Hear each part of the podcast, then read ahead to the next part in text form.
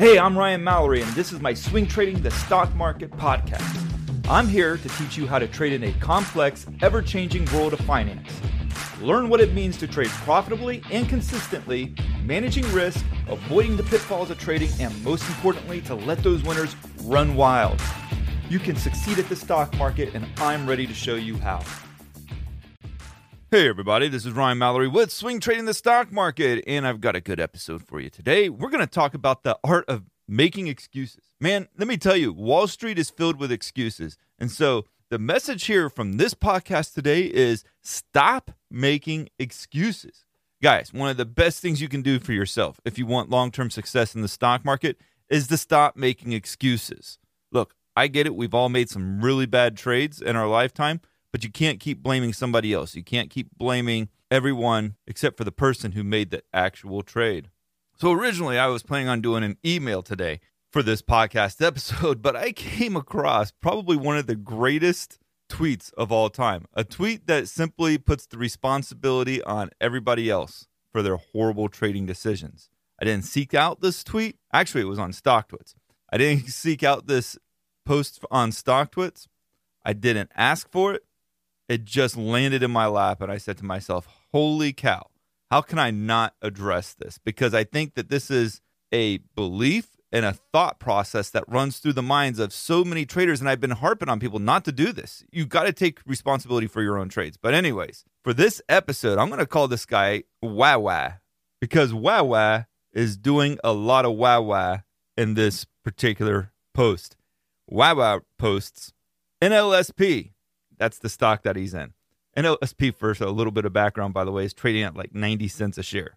Okay, so we're talking about a penny stock, a very unreliable company. This guy is going full on stupid. He writes, I am not sure what is going on, except I just had notification that I had to liquidate a large amount of my holdings. I was forced to sell at prices that were completely unfair. Imagine fighting short activity and then a business decision was made by what appears to be related to the regime.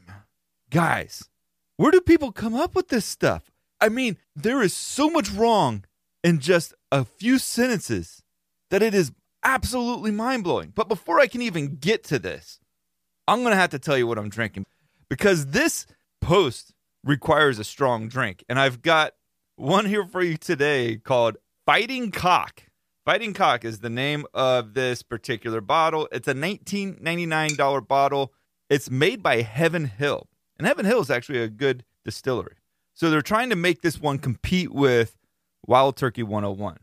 And it's 51.5%, 103 proof. So pretty strong drink. Now, to the eyes, it's got kind of like this light brownish color. Sort of looks a bit watery. But to the smell, it definitely burns the nostril some. I mean, I'm picking up on the ethanol, no doubt. And to the taste, ah, I don't know. I mean, you pick up some of the banana flavors. I pick up on the ethanol there as well. A little bit of the corn flavors. I would say it lacks depth more than anything. It just doesn't stand on its own as being like a great bourbon. And I was really hoping for a $20 bottle. This one might be a unicorn, but it's not a unicorn. Those are hard to come by. And when they become unicorns, they get allocated. Now on the finish, pretty solid. I mean, it's got some kick to it. Overall, it's not the worst bourbon I've ever had. If you remember a few episodes ago, I gave water a 4.3 rating simply because I wanted it to be to where anything less than a 4.3, I'd rather have water than actually drink that bourbon. This one does not get down to the 4.3 level. This one is about a 5.2. And Wild Turkey 101 was a 5.8 for me. So this doesn't quite beat Wild Turkey. This is Close, but no cigar. Now, back to Wawa. Holy cow, Wawa. I got to read this one more time for you guys. He says again, he's talking about the stock NLSP. I am not sure what is going on, except I just had notification that I had to liquidate a large amount of my holdings. I was forced to sell at prices that were completely unfair. Imagine fighting short activity, and then a business decision was made by what appears to be related to the regime. Okay, first off, forced to sell. Why was he forced to sell? Did they just say, oh man, this guy's going to make some money off of NLSP? We need to sell his shares. No, no brokerage does that. They don't do that. Guys, if you're forced to sell out of your position, it's likely because you made some bad decisions. The brokerage forced you to sell because of the bad decision that you made. I mean, this guy's loaded up on NLSP and he's being forced to sell. That means he's in margin. So he's using somebody else's money. So that alone was a bad decision. Going into margin on NLSP, again, a stock trading under $1, you're willing to leverage yourself on. And not only that, in a horrendously bad market, you're going long on it into margin. So, no, don't blame somebody else for forcing you to sell. Your bad decisions led you to having to be forced to sell. Again, stop making excuses. You want to actually get successful in the stock market? Quit blaming somebody else. the next part he says was, I was forced to sell at prices that were completely unfair. So, my question back to Wawa would be this Who should bear the burden instead? If you don't like the prices that you're being forced to sell at, would you have liked it if they had told you to sell it a little bit earlier when it wasn't so low? Then you would have been like, why are they forcing me to sell? There's no reason to force me to sell. No, it's a pretty systematic process. If you don't meet the margin requirements, they're going to force you to sell. So, again, my question to Wawa would be who should bear the burden instead of you having to be forced to sell at unfair prices or what you deem to be unfair prices? Should you not have planned your trade out because I'm going to be guessing to myself if you're making risk a priority, you're not going full tilt on NLSP. And again, I don't know anything about the exact makeup or composition from this guy's trade. I'm simply deducting from the post what is being said here. When he has to liquidate a large amount of holdings, I'm assuming that it's because he was well into margin and the trade is going horribly awful for him. So remember, when you're venturing into the world of margin, if that's something that you want to do, guys, they're not taking the loss. They're going to preserve their capital. They're not giving you a handout when they're giving you margin. They're giving you an opportunity to make more money than what's your own capital, but it's all your capital that they're putting at risk first. And if you can't meet their margin requirements, they're going to force you to sell. You agree to that when you sign up with their brokerage, when you sign the documents related to margin. You're agreeing to that. And again, probably very much avoidable had he simply planned out his trade had a stop loss in place to where, okay, if it goes down to here, I don't want to be in this any longer. He gets out of the trade. But these folks that are buying these really, really cheap stocks, they're doing it out of the hopes to get rich, to get rich quick, and they're wanting to make absurd amounts of money with very little capital. But that's not how it works. Okay, so the next part of this thing, and this is really where Wow starts to lose it. He says, Imagine fighting short activity and then a business decision was made by what appears to be the regime. There's a lot to unpack in that final sentence. But the first part imagine fighting short activity. Dude, who is drafting you to fight short activity? Who's telling you, hey, you know what? We got to defeat these monsters. We got to go after them by buying the most awful companies that you could possibly imagine. Stocks that are going out of business, stocks that are on the brink of bankruptcy. Let's go buy those because, yeah, they're all shorting them. Let's stick it to them. I'll be the first to admit the stuff that happened with GameStop and AMC initially, it was impressive. You even had that HKD one. I don't even know anything about that company, but whatever happened there, that was some pretty crazy stuff. It was on light volume, but it was still pretty crazy. You guys got further than anybody ever imagined that you guys would. But just look at the charts, guys. Every time you try to pump up a stock, it's a lower high.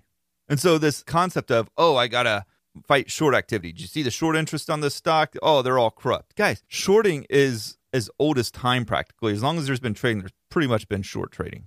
And remember this trading is not a cause. It is not something that you're trying to be the hero at. Look, if you want to be a hero, go walk down the street, find someone whose cat is stuck up in the tree, grab a ladder, climb up, rescue the cat, and bring it back down. You'll be a hero. But there's no room for heroes in the stock market. Yet, it seems like we prop all these people up Ryan Cohen, Elon Musk, the dude from GME that bought GME. You know, everybody is like, wanting a hero to follow in the stock market. And the fact of the matter is, there's no heroes in the stock market. If you make somebody out to be a hero, they'll eventually disappoint you. It's like the whole Batman villain. You know, you either die the hero or live long enough to see yourself become the villain. Guys, what have we seen out of so many of these people, whether it's Ryan Cohen and Bed Bath and Beyond, where he was selling a whole bunch of his shares, or Elon Musk when he just tweets the craziest things possible. I remember with Elon Musk and Dogecoin, people were actually expecting him to pump Dogecoin up on Saturday Night Live, and that was going to be what ultimately saved them in their position. And he disappointed, didn't do anything. And where's Dogecoin at today? So for the last few years, we keep hearing about all these stocks that are going to go to the moon and, and all these people are going to make money. It never does. But you want to know which is a very valuable asset to have on your side in the stock market? That would be swingtradingthestockmarket.com. Guys, this gives you all of my stock market research each and every day. We're talking about videos each and every day outlining updates to big tech, to the overall stock market, to different trade ideas. Plus, you're going to get my watch lists each week and setups that I'm following each and every day. So check that out, swingtradingthestockmarket.com, and you're supporting this podcast in the process. Now, so far in this podcast, Wawa has been forced to sell. He's also been forced to sell at prices completely unfair. And now he's propping himself up to be the hero that we deserve because he is the fighter, the Cape Crusader against all forms of short activity. But oh, Kryptonite was sent his way in the form of a business decision. A business decision was made to sell, to force him to sell, no less, at prices completely unfair, despite the fact he was fighting shorting activity, which is completely legal, by the way. Yet, in his own imagination, he has deemed it illegal, it appears, because he's here to fight it. But my question is, is imagine a business not wanting to take a loss on someone else's behalf. Imagine a brokerage saying, oh, you know what? I didn't realize you were fighting short activity. We're going to let you just continue to lose money on this particular trade because we believe in your cause. It's not going to happen, guys. Again, Wawa made a horrific trade. Wawa needs to own up to it. If he was making a bazillion dollars on this trade, I don't think that they would be doing a margin call on him. Businesses are not into making your life easier as a trader. They're not going to lose their money first. You are. So when you decide to go into margin, when you decide to get greedy, yes, you're going to lose some money as a result. And finally, this was a business decision that was made by what appears to be related to the regime. What the heck is the regime? Maybe I am disconnected from NLSP stock lingo. Maybe there, there's this whole subculture with NLSP and there's this big boogeyman that they're fighting because clearly Wawa has a nemesis here. He's the hero that he feels like we deserve, and he's got a nemesis that goes by the name of regime. So I don't know what the regime is. Wall Street, the banks, hedge funds. I mean, that's usually the the easy fruit that's hanging that most people want to blame all of their bad trading decisions on.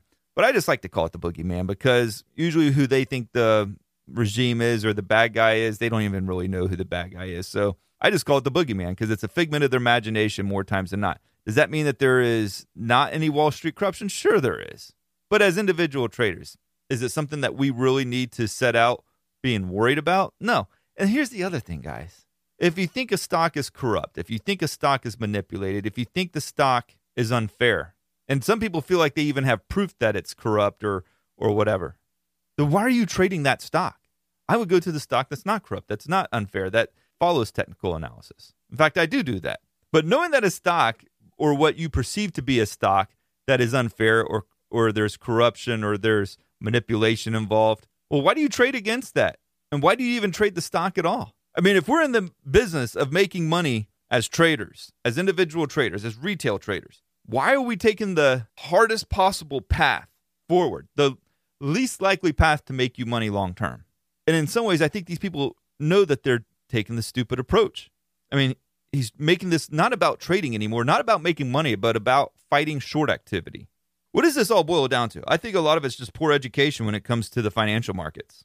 And creating this like noble cause in your mind isn't really so noble because in the end, the only reason why anybody gets into the stock market is to make money, to make profits. And the sad part is is that most get into the stock market thinking that they're going to get rich very quick. And that's just simply not the case. It is hard. Most people will lose. Most people will not make money in the stock market. It's only an unfettered dedication to risk, reward, to risk management, to planning out your trades. Does a person even have a shot at making profits in the stock market? Is it possible? Yes. I think anybody can be a profitable trader. I don't think it requires a particular degree or upbringing. I think there's a lot of it that's psychological that people have to get past. And here's the other question if you're all about everybody in the Wall Street bets crowd getting rich, okay, let's send the stock to the moon. Everybody gets rich. So then, if everybody's getting rich, who are you selling to? Ah, probably nobody. So eh, let's say it goes to the moon. Who's the buyers at that point? If everybody's getting rich, because everybody's in it, because the retail crowd got rich, is it going to be Wall Street? No. So it's really almost impossible for the stock to just go straight to the moon like everybody's hoping that it's going to do, to go to a trillion dollars or whatever that market cap desire is.